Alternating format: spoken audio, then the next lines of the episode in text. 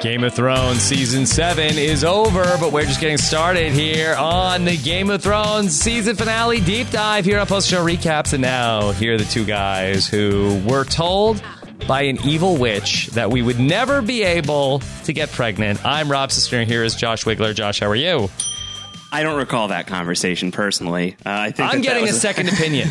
I think that was a you thing, and for me, I'm just uh, I'm just all right. I'm I'm good with my life. How are you doing? How's everything with you, Rob? Doing okay, and Josh uh, still reeling from the wall coming down last night on the Game of Thrones uh, season seven finale. I'm sure that uh, you must have had your hands full uh, with uh, digging through the rubble. It was a fun night. I don't know. I love you know. There's there's one aspect of it where it's like it's really exhausting to be covering the a show of this magnitude at such a full court press capacity, but it's also like really exhilarating too. I'm sure you know what that's like. You know, with like a big Survivor finale night or you know anything like that. You know, it's just really fun to pick through the bones of of a big finale like this one. Uh, so I'm I'm having a blast. I'm not tired. I'm awake. I'm wide awake. Uh, I am uh, I am still knee deep in coverage and probably will be for the next week or two, even potentially. Uh, and I think that Game of Thrones is going to be a regular part of both of our lives for the next little while. So no time to get weary on Westeros, Rob. Yeah, a lot to do as we talk about last night's finale. Of course, uh, Stephen Fishbach and I were live after the episode to go through it with our first reactions, which are always fun in like those uh, first 10, 15 minutes after the episode ends. That's up on postshowrecaps.com. And then Josh and I will be taking your season finale feedback. Uh, you can send your questions in email us got at postshowrecaps.com or go to postshowrecaps.com slash voicemail to leave us a voice message. Josh uh, we haven't gotten a chance to talk about the episode. You've long speculated that the wall was coming down. Uh, was this what you envisioned? No, I think I probably imagined like a full collapse of the wall. Uh, you know, there there's a lot of speculation for how that might happen in the book someday, and there was a lot of speculation for how that might happen on the show someday. And there's talks of magical horns, you know, that will that will blow through the wall and you know destroy the entire thing. So I guess I kind of figured that there was just going to be a complete and total collapse of the structure. And instead, there's just like a gigantic hole that gets punched through it, uh, like enough that all the White Walkers can cross through. So, you know, the damage is done. It's enough. You know, why go all the way breaking the full wall when just punching a hole through the thing is gonna is gonna make enough of a dent to get your army through to the other side. So it works. And I think that even even with it just being uh, partial destruction, like I feel like that's really underselling the gravity of what happened, and just like watching a zombified dragon just like hot breathing blue fire on the thing, just like stinky mouthing this whole thing to death was pretty wild, pretty, pretty righteous. And to see the Night King, you know, just like kind of standing there like a stone cold Terminator on the back of this thing, just steadily blasting the wall. It was frightening. It was, it was nightmare stuff. So even though it was something that I had been, um, thinking was probably coming fairly imminently, I wasn't sure if it would be season finale material or if it would be early season, uh, early season eight, final season territory. Uh, but it makes sense for it to be the final thing that you see here in the penultimate season. It gives you a real sense of what's coming up in Game of Thrones in its final season. And it also, you know, kind of clarifies why there can only be six episodes left in the show. White Walkers in Westeros is not exactly a sustainable situation. I thought that the real master stroke on the part of the Night King was that after he blasted the hole in the wall and moved the whole army of the undead through, he then went back and recovered the hole with a poster of Raquel Welch. So the Night's Watch had no clue what had just happened. They thought they were still on the other side of the wall. They didn't even realize it. It was really, really genius. Yeah, no, that was really that was really helpful. That was really powerful. The Night King, he really plans for everything, as we've established over these past few podcasts. He's an excellent planner. And so uh, they are now headed south, and uh, it is looking like a very dire situation. Okay. So, Josh, the big thing in terms of the lore of Game of Thrones is uh, everything that was really laid out for us. Uh, I talked about brand splaining last night with Stephen, where we got a lot of background into the uh, birth story and origin of Jon Snow, confirmed Targaryen, confirmed Aegon Targaryen. What do you think about the way the show handled all that? Well, it's crazy that Jon Snow is actually Aegon Targaryen returned. Uh, that's a pretty wild development for sure. It's a very classic name within the Targaryen line.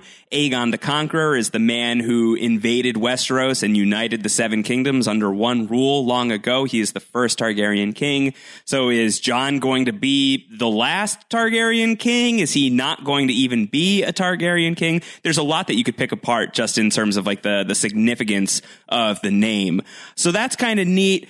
Um, I loved seeing Rhaegar. Uh, that was really exciting. You know, I never thought that we would actually see Rhaegar Targaryen on the show, or at least I never allowed myself to fully believe that that was something that we would see. Game of Thrones doesn't really dabble in flashback too much, but Bran hadn't really done any sort of vision questy kind of things this season. He's been uh, kind of one note this season, Rob, uh, up until this moment. So I was hopeful, but not really feeling like it was a guaranteed slam dunk thing. So seeing that moment where Rhaegar and Lyanna are married, uh, you know, this is this is like the hot couple for for fans of the books, right? Like this is this is one of those mythical relationships, you know, this legendary romance that everyone had so many expectations of, and just to see them together was really awesome. Also, Rhaegar Targaryen, the guy who they had playing him, whose name I don't know off the top of my head, looks so much like Viserys. Yes, he, like I thought, like wow, is that Harry Lloyd? Like, did you just get him to like play Rhaegar? His brother. It was it was really stunning. Yeah, well, I mean, they are brothers on the show, so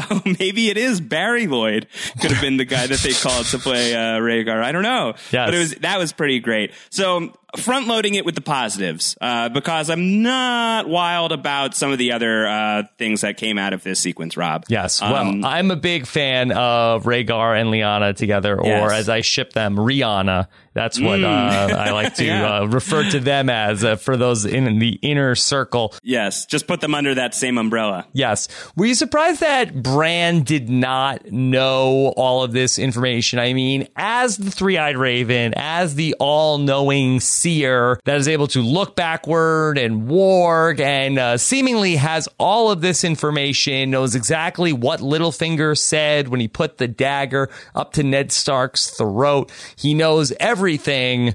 Did not know this. This feels like a blind spot. I guess this is, you know, Bran needs to know where to look in order to look. Like, it's not that he just like naturally knows everything. But the second that Sam was like, Hey, can you go and like check in on the wedding date between Rhaegar and Lyanna? Like, can you see that? He's like, Oh yeah, never really thought about that. And then he goes and then he sees it. What, what confuses me is, so he can go back to the Tower of Joy again and then hear Lyanna whisper Aegon Targaryen to Ned Stark but he didn't like want to hear what she had to say the first time he went to the Tower of Joy or did he hear that before and for whatever reason still believed that Jon was a bastard? Jon Sand, by the way, has no ring to it. No ring to it. Uh, no ring to it whatsoever. I'm confused about the mechanics of it as well. Um, and I know that there is, you know, kind of like a backlash to the backlash on Game of Thrones right now. Like the, the picking of the nits, Rob, is uh, the nits king. Yeah, so uh, I hear. No, so, so I've heard as well. And I, and, and I totally understand that. And I'm not going to start like getting on my high horse or my high dragon about, or my high garden even about, you know, like Raven speeds or anything like that. But I do think that there has been something a little bit problematic with the reveal of Jon being a Targaryen on the show. Really, we didn't learn anything new in this moment where it's revealed that Jon, other than the fact that his name is Aegon Targaryen, that's really the only new bit of information that we get. Earlier in the season, Gilly already told us the thing that Sam, you know, discovers in this in this final um, scene with Bran. Uh, so that's already on the table for us, and it's presented as kind of new information on the show. And I do think that there was this idea of like holding on to uh, the information that Jon is a Targaryen and keeping that away from Jon. And naturally, how do you do that? Like, how do you find like a natural way to do that when Bran really wants to talk to Jon, really wants to let him know what's going on, and you're just keeping these characters away from each other? And it's not like Bran isn't receiving correspondence from Jon. He's getting ravens from this guy left and right. And he's not sending anything to him, like being like, hey, we got to talk. Even if he doesn't want to put it down on paper, like, I have something incredibly important to tell you, and you should probably come back here, or let me come to you. Uh, you know, anything like that. Not for nothing, keeping Bran even further away from the Wall and further away from the Night King wouldn't be such a bad idea. Maybe send Bran to Dragonstone. Neither here nor there. So I think that that is something that has stuck in my craw a little bit. I really wanted if there was going to be like another advancement of the Jon Targaryen thing, uh, or the Aegon Targaryen thing, if you want to call him that, mm-hmm. I think that it had to be, he should have, he should have known. Like they they need to, they need to present this information to him. That's the next step. The audience is smart enough and has access to the internet and knows that Jon is a Targaryen. And so when the reveal is dropped like this in this finale, it doesn't come across as new. It really comes across as kind of wheel spinny. And I also think that like the presentation of the information, it doesn't do any favors for the romance between Jon and Daenerys. You know, this should be a really exciting moment that you're seeing Jon and Dany finally coming together, uh, so to speak, so to speak. Uh, you know, finally getting together and finally being together in this way. And rather than it being kind of a heartfelt romantic moment,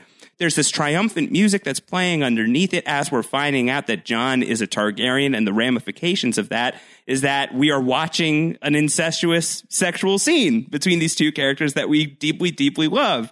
And I don't know what the clean answer for that is if the show and the story really wants Jon and Dany to be together. But I think just the, the direct juxtaposition of that made it very uncomfortable to watch. Not to mention the peeping Tyrion of it all was also very, very shady. I don't think he was peeping Tyrion. What was he doing? What was he doing? He was uh, weeping Tyrion. Yeah, he was yeah, sad about the whole thing. I don't understand what's up with that. So anyway, I did not love this scene. I will I will say I thought that I thought it was a little clumsy. I think that it was uh, kind of redundant. I think it's repetitive. We got the big revelation last year in season six when uh, when Bran visits the Tower of Joy and there's the camera closing in on the baby, and then it cuts immediately to Jon Snow. So you know at that point, you know, you know what Jon is, and to stretch it out like there is some sort of further reveal by dropping the name of his father explicitly on the show, it's not like you know, it's not like it's a uh, it's a, a, new bombshell. This is something that we already know, and not for nothing too. Samwell Tarly comes to Bran, and Bran just like volunteers without any problem. I got to talk to Jon, by the way. Jon's a Targaryen. Did you know that? So Bran never casually mentions that to Sansa or Arya. They you know, wouldn't understand. You know, I, I feel like they might. I feel like they might get it.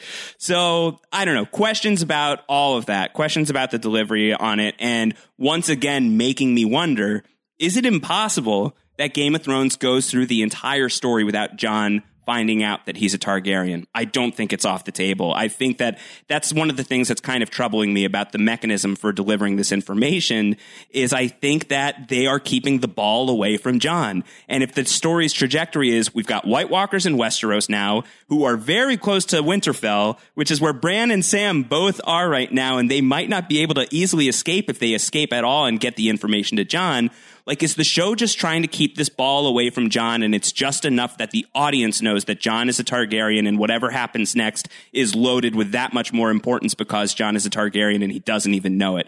Uh, and there's value in that to some degree, but not at the expense of like the realism of how Jon should have this information by now. So that's my biggest nit that I'll pick. I, I do think that the that the delivery of this information was really clumsy. Yeah, I can't disagree with you too much, especially because we found out the information uh, from Gilly a couple of weeks back, and Sam didn't even bat an eye when Gilly mentioned it. I know you had a chance to speak with uh, John Bradley for uh, THR.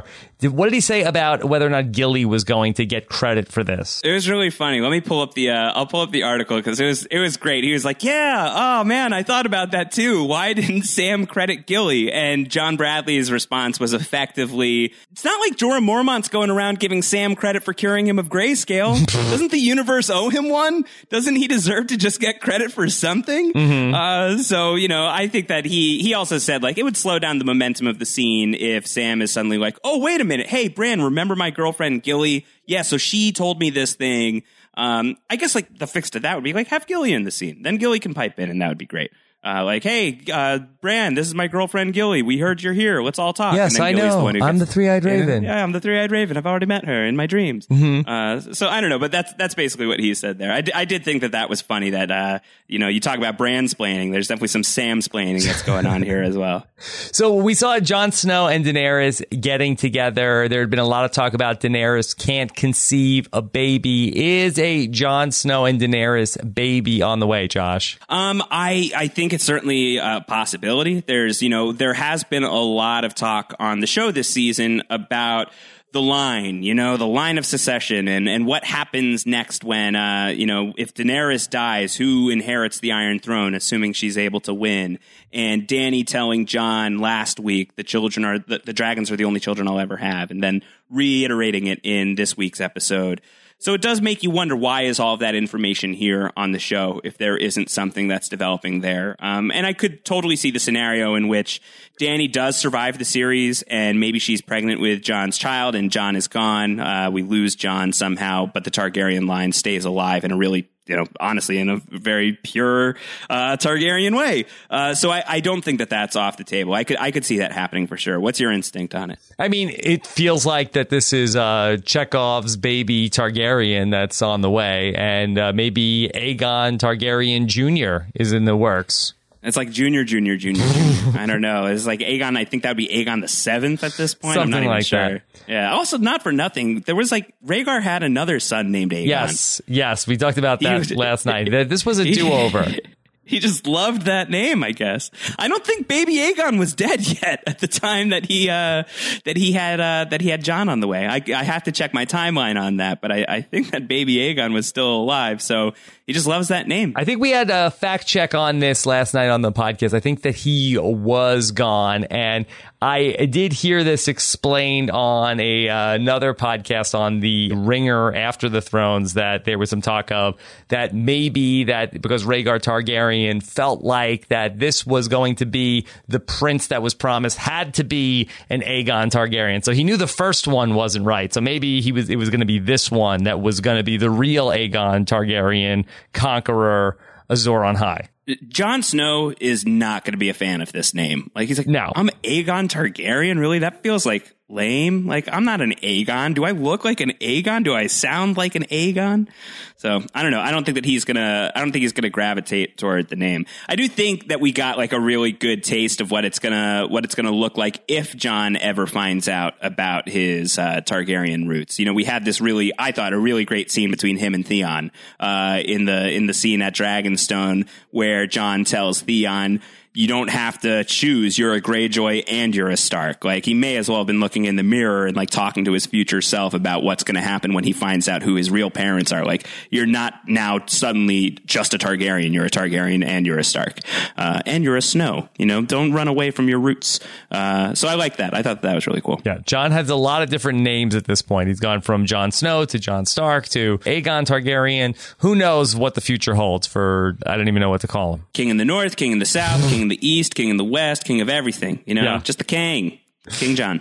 Josh, we saw the highly anticipated meeting take place uh, between a number of the main characters of the series. Uh, this big summit where we brought everybody in to show Cersei this white that we took from beyond the wall and brought here as this epic display, which was going to uh, change Cersei's mind and make her join this truce and then who knows, maybe even join the forces to take on the undead. And boy, Cersei was seemingly impressed, but it all is, I guess, uh, one big long con to get everybody to leave her alone. On top of that, Jon Snow going full Stark, Yes. right? Like you know, being like, uh, yeah, actually, I'm I'm loyal to Dany, and just like completely ruining the whole thing. It was so satisfying watching everyone afterwards, including Daenerys, being like, Jon, you are an idiot. And Jon like defending himself and literally nobody having him back in this moment. Like you could even imagine Davos being like, oh, come on. Come on. That was so bad. Uh, yeah, but Cersei is conning these people, clearly. Uh, yeah, she does not plan on taking this threat seriously. And I thought that this was an interesting kind of, uh, kind of argument. And I'm a little disappointed that Euron is not actually just running away because I thought that that was a great character note of like, yeah, that's the only thing that's ever scared me. And I'm just to leave. I'm to find like the furthest away island and just like go there and live the rest of my life. You know, I'm just going to be as far away. And hey, Daenerys, you should go to Dragonstone. And when this is all over, you and I can meet up and we'll be the only two people alive in the world. Uh, I thought that that was a great character note. And I liked the idea from Cersei of like, you know, there are people that in the face of overwhelming adversity and irrefutable, like apocalyptic stakes will just kind of be like, yeah, no, that might be coming, but rather than fixing the problem, I just got to get the hell out of Dodge. I just got to look out for number one. Uh, and that is Cersei's MO. And it makes sense to me that she would, rather than worry about the fate of the entire realm, she would be more concerned about the fate of herself, the fate of her family, the fate of her house, the fate of her name, the fate of her power. Uh, I think that that makes a lot of sense. And it makes an equal amount of sense for Jaime to really stand against that and for Jaime to finally be like, you know what? Maybe everybody who has been telling me that you're super awful has a point. Like maybe I finally should start listening to what they have to say, and maybe I need to go up north on my own and just call it on this whole Lannister thing. Uh, I loved that. I thought that the, I thought it was really true to both of the characters as they've been established throughout the show. I think it was a really great note on like we were talking about recently about we need to kind of get Jaime back towards that redemption arc. I think it satisfies that. And I think that this is really consistent with the Cersei that we've been seeing recently. Really, um, the the failure of imagination is the only thing that's keeping you from besting Cersei because it's hard to imagine just her kind of uh, her her bottomless pit of self preservation instincts. Uh, she really is is very good at just surviving. We'll see if that keeps happening throughout the rest of the series with only six episodes left. I'm starting to feel kind of inclined that Cersei might make it. You really have to walk back our opinions of Tyrion as being the smartest Lannister because we've seen Cersei outflank him a number of times uh, this season.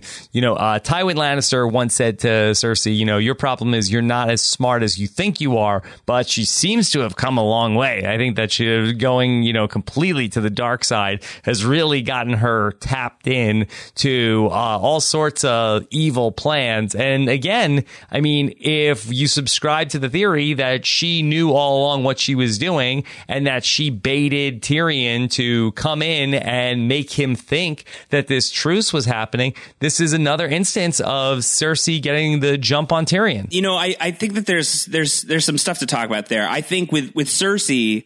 I think again, it really is what Lady Olenna says is like my biggest problem was a failure of imagination. I just couldn't conceive of someone acting with such cruelty and with such decisiveness and with such inhumanity. And I think that Cersei has really lost all of her humanity in a, in a lot of ways. I think that she's still, you know, a fragile character in some ways. Uh, but I, I think that she's somebody who the death of her final child like really pushed her over the edge. And frankly, you know, she blew up the Sept of Baelor before Tommen killed himself. So she was already there. I think that her experience experiences in season five and season six as well, I think really got her to that point. And I think it's less that she's smarter than Tyrion and less that she's smarter than even Jaime and more that she's just, she's so willing to do whatever she has to do in order to win in her mind. She's the Russell Hantz of Game of Thrones. You know, she's really the person who is just willing to do whatever consequences be damned as long as it gets her one step further along the way.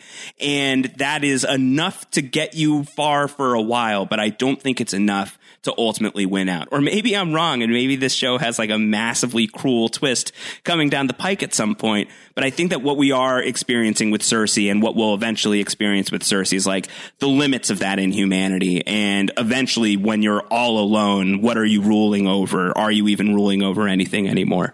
Uh, going to be interesting to see for sure. What do you think the future holds for Jaime and Cersei now that they are separated? That I really thought that we were going to see this come to a head the episode last night, especially as the tensions were rising between the two of them. I thought that one of them could potentially die in that scene.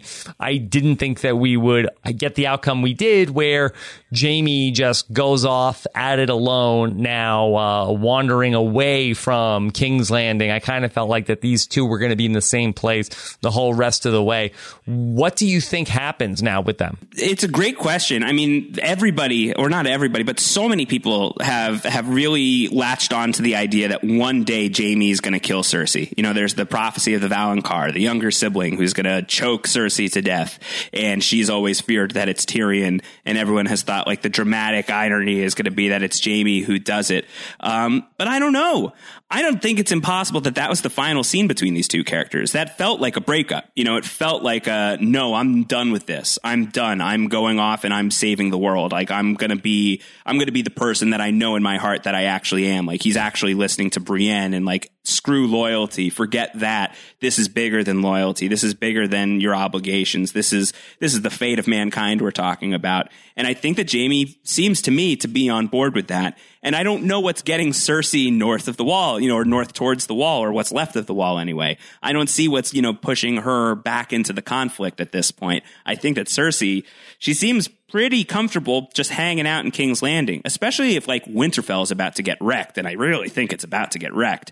Uh, so I, I don't know. I don't know what the future holds for these two characters together. I do think the Valonqar thing could still happen. Um, but I'm now more inclined to think that it would be of the Arya variety. There's a lot of people who've had that theory as well, that Arya being a younger sibling, at least, you know, within the context of House Stark, if the younger sibling doesn't have to come from the Lannisters, then she would be a candidate to go after Cersei. And I maintain what we talked about earlier in these podcasts, and Stephen really brought this up, uh, that like if Arya is like going after Cersei, that's probably really scary, scary news for Arya.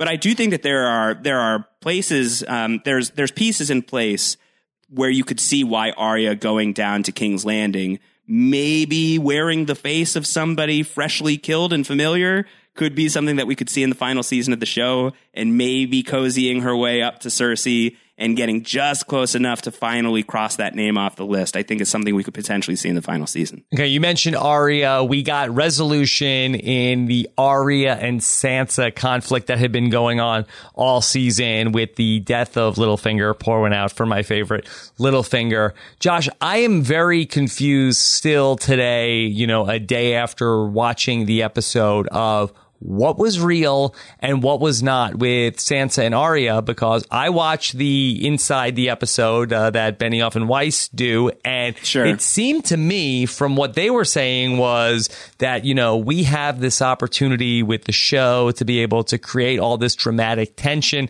and I almost got the sense walking away from that that Arya and Sansa the whole time were working together and they were just stringing Littlefinger along. What's your read on all this? Uh, I'm going to have to go back and uh, we have to go back. I'm to have to go back and watch the Arya and Sansa scenes from this season before I feel like totally comfortable weighing in on this. But I do get the sense that there is a double cross going on, and I think it's been going on for a while. And now you have to like go back and you have to rewatch those scenes and see like, are they publicly feuding just for like the sake of everybody else who's around? You know, at what point does Arya convince Sansa that Littlefinger is not to be trusted? I don't think the show did a, a, tremendously elegant job of selling that. And that's not to the benefit of a guy like Littlefinger who is supposed to see all things at once. You know, he's supposed to be prepared for every scenario. I think there's something cool to the idea of Sansa being a blind spot for him and really, you know, thinking that he had that under control and not realizing that she was eventually going to be able to overpower him. But that also feels like a failure of imagination that doesn't seem totally plausible within Littlefinger's wheelhouse. Uh, so I don't know. I'm the, on on one level, I'm I'm a little frustrated by it. I'm I'm not a fan of the bait and switch. I I don't like those Arya and Sansa scenes from earlier in the season, and I don't know that even knowing what the outcome ultimately was, if that's going to fix anything for me. But that being said, I think that the death of Littlefinger right now at this point in the story, I do think it's appropriate um, you know, we're we're at this point now where the Night King has crossed over into West uh, into Westeros. So almost going to say Westworld there. Westworld is coming up. Oh no. You know, a few months down the line. I can't make that pivot quite yet. Um, but the Night King is in Westeros, uh, and he's got the White Walkers here. And uh, I wrote this in my uh, in my Littlefinger tribute uh, that I wrote for THR, which I'm I'm pretty proud of. I liked that article. Uh, was I, I would have loved to have seen like Littlefinger like try to negotiate with the Night King and like pull a Harry Ellis from Die Hard, mm-hmm. like the scumbag guy at Nakatomi Towers, uh, who is like, "Come on, Hans, booby," you know, and to like try and like give the Night King like Harrenhal as like a power move and just get like stabbed in the face as a result. I think would have been kind of incredible, but I don't think it would have been as appropriate for that character to go out that way than to have him killed off by the children of the woman he loved more than anybody or anything on the planet. Uh, I think for him to be defeated by the flesh and blood of Catelyn Stark is appropriate. And I think for him to die now, as the show is clearly turning its eye less on the political stuff and more on the overwhelming threat against humanity, I think that it was just bound to happen. Um, so I'm good with it. I'm good with Littlefinger dying here. I think that it happening from Sansa and Arya is appropriate. I think the the timing of it is appropriate as well. I guess I kind of wish that we had had like a better Littlefinger arc this season. You know, rather than spending so much time on Sansa and Arya's fake feud uh, we didn't really get like a lot of agency from Littlefinger himself. Like, what are like the classic Littlefingerisms from this season? There's a really good scene where he tells Sansa like the whole like fight every battle everywhere all at once. Like I do love that scene. and I think especially on reflection, like it's kind of like a really sad thing that he says to her. Like what a lonely dude this guy.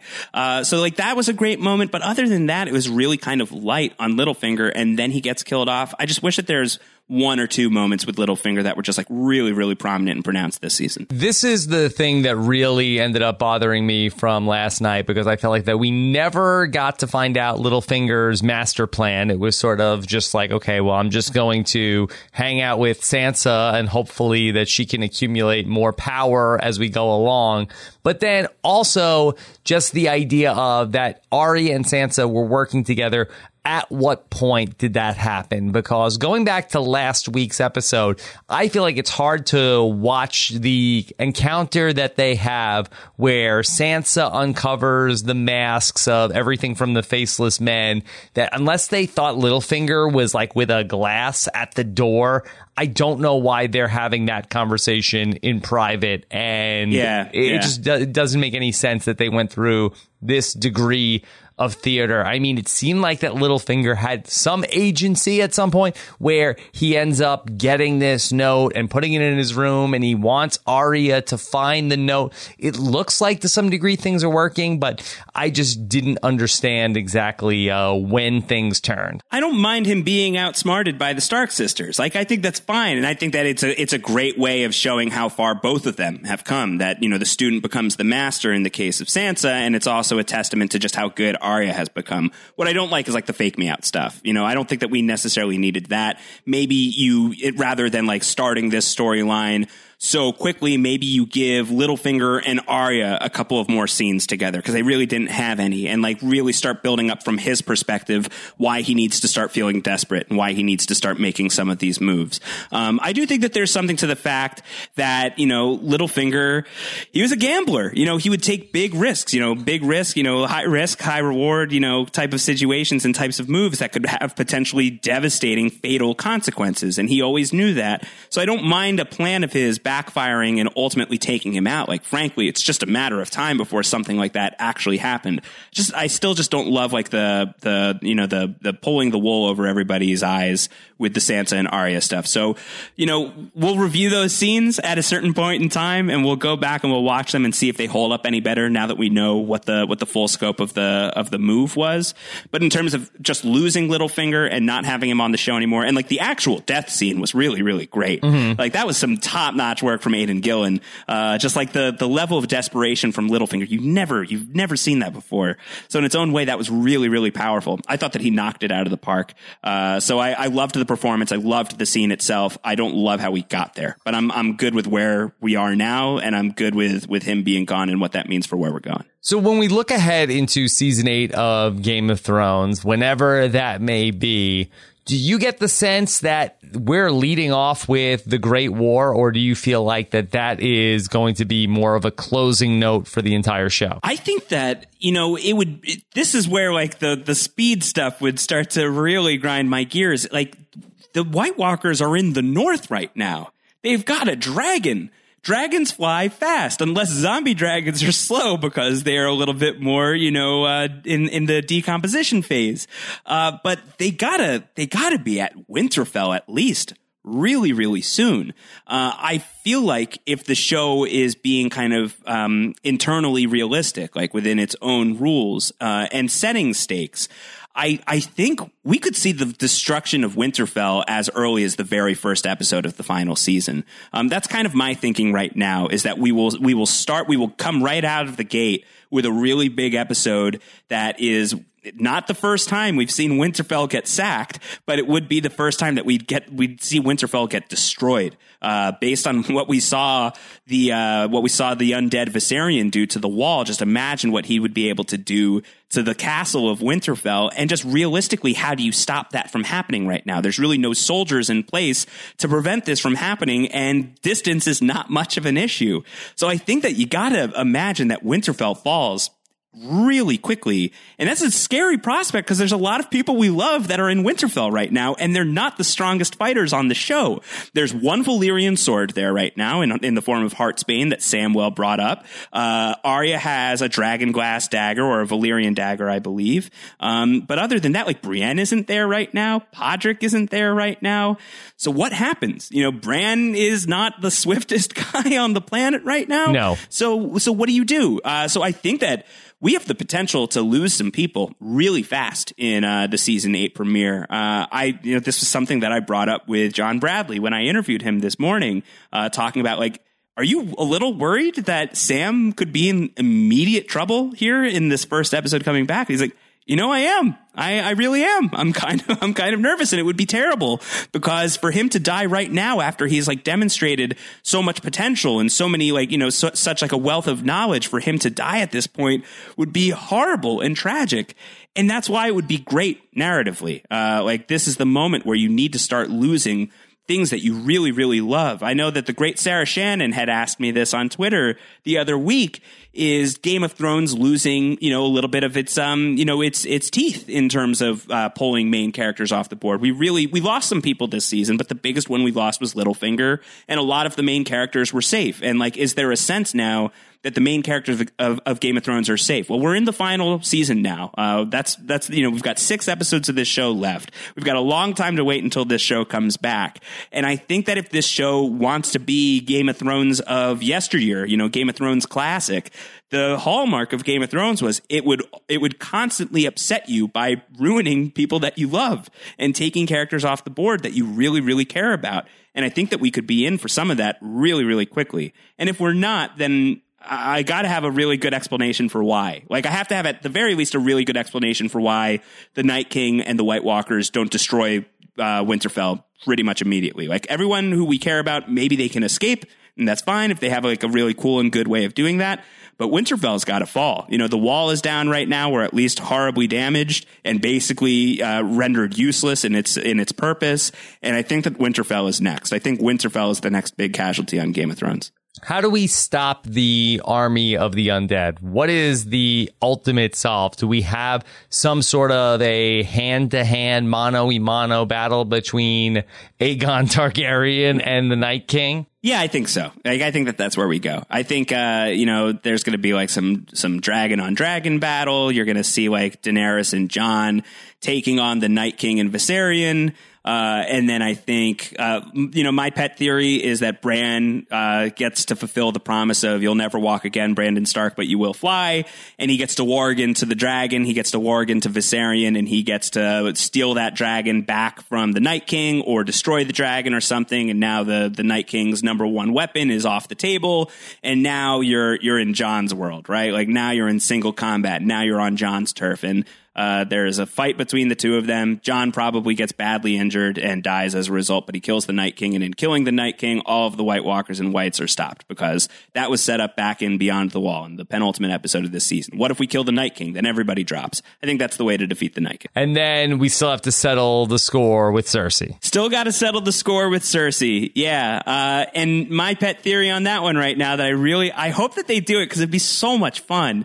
Because uh, Aidan Gillen was so great as Littlefinger, and I think a lot of actors have been able to have a good time on this show being like you know David Bradley as Walder Frey, except he's actually playing Arya as Walder Frey, must have been so incredible.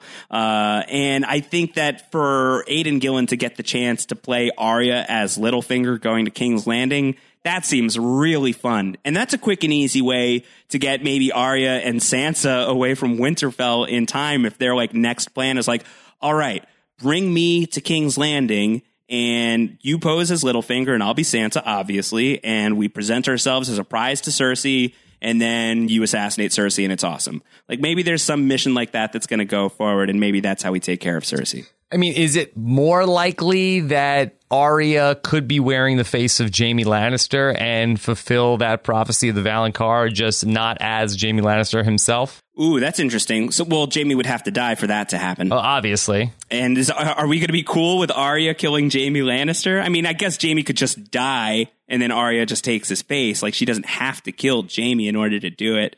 Uh, that'd be fun too. Uh, but I hope not because I want Jaime to live. You know, it's like the it's like the Sawyer thing. Like you want the scoundrel to like redeem himself and you want him to make it out of this thing okay. And I kind of feel that way towards Jaime these days. Okay. So a lot to figure out. Any other major questions for you heading into the Game of Thrones off season, Josh? How wonderful was the Clegane Bowl smack talk hype? hype. That was like that was that was so great. That was so great. Just like the promise of like I'm coming for you. I'm coming. Like that's like the you know like in like Street Fighter before you would play like Ken and Ryu would like the screen would like show up and you've got them on either side of the screen and they would just like bark something terrible at each other and then you would fight.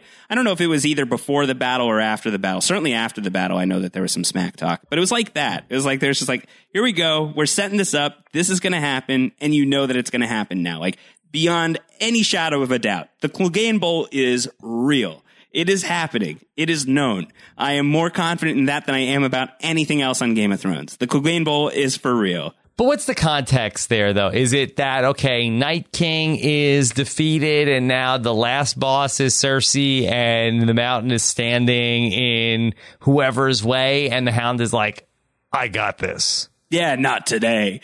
Yeah, I think it's it's probably something like that. I mean, you do have to imagine that Cersei gets drawn into this somehow. Like she's just, you know, she's such a, a, main pivotal character and to have like the King's Landing people not involved in this at all, that's hard to see. So like I don't know, like imagine the scenario where she's just like so raw about Jaime leaving, which is like, no, I got to go up there and I got to spite him, or like, okay, uh, now's my chance to defeat Jon and Daenerys, so we got to march right now, and the mountain is with her, and so there's some sort of meeting on the battlefield where the where the Hound can can fight the mountain. I don't think it's that much of a leap um, to figure out how that's going to work out. It's just going to happen. Like that wouldn't have happened on the show. You wouldn't have gotten that smack talk from the Hound to the mountain if we're not going to see that. Like it's just it's happening. It is absolutely happening. So, what's coming up for you the rest of the week? More stuff. Uh, I am going to be speaking with Isaac Hempstead Wright this week. Ooh. Uh, so we'll get a little bit. Uh, we'll we'll have him brandsplain some yes. things to us. Yes. You know, we'll we'll get his insight and his green sight into all of the happenings going on on Game of Thrones right now. Uh, I am trying to schedule an interview with. Uh, unfortunately, Aidan Gillen is unavailable, but I'm trying to schedule an interview with Conleth Hill, who plays Varys, because I feel like it would be fun to kind of get his eulogy for Littlefinger, considering those two were at odds for so much of the early portions of the season. So underserved Varys in season seven. He's always underserved, you know, but every time he shows up, he's awesome. So it works out.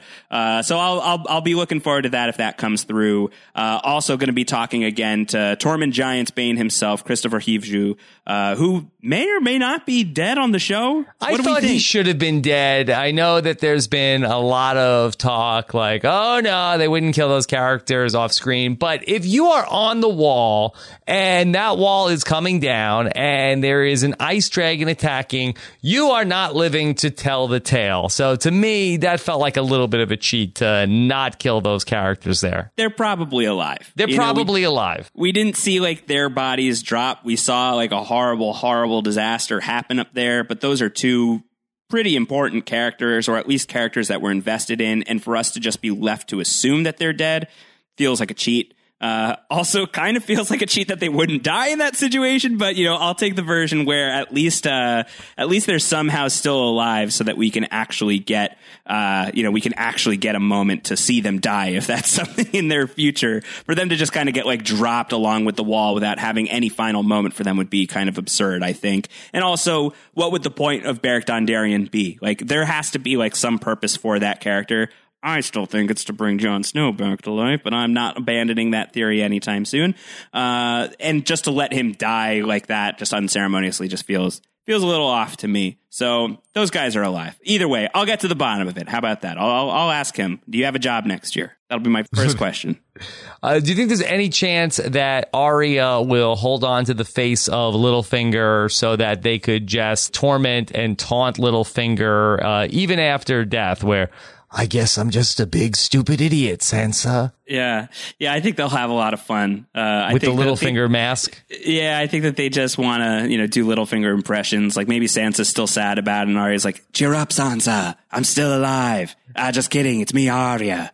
You know, I think that we could see a little bit of that. Sansa, kiss me, kiss me, Sansa. Come here. Ew, gross. Go away, Arya. Stop. That's the kind of sibling interaction that I want next season. Yeah, if they have time before the Night King shows up. They don't. They don't have time. All right, and then uh, we will have some updates coming up on our feedback show about the Throners around the corner. It is award season, so be on the lookout for that on Wednesday. But we do have a big announcement that just came in via Raven, Josh. Oh my God! Let's open up the scroll. What does it say? Yes. Well, oh, it is from the post show recaps headquarters. Oh wow, PSR HQ. And uh, the Maesters have a, a big announcement that uh, with via the help of the green sight of HBO Go, we were able to see all the way back to the beginning of Game of Thrones. No kidding. We're able to look all the way back to the Ned Stark days of Game of Thrones. I didn't know that that was at our disposal. That's right. And since there is going to be quite a gap in between now and the start, the final six episodes of Game of Thrones, we have something uh, very special in store. I'm excited about this. Uh, we are going to rewatch Game of Thrones. We're going to rewatch Game of Thrones episode by episode, one week at a time.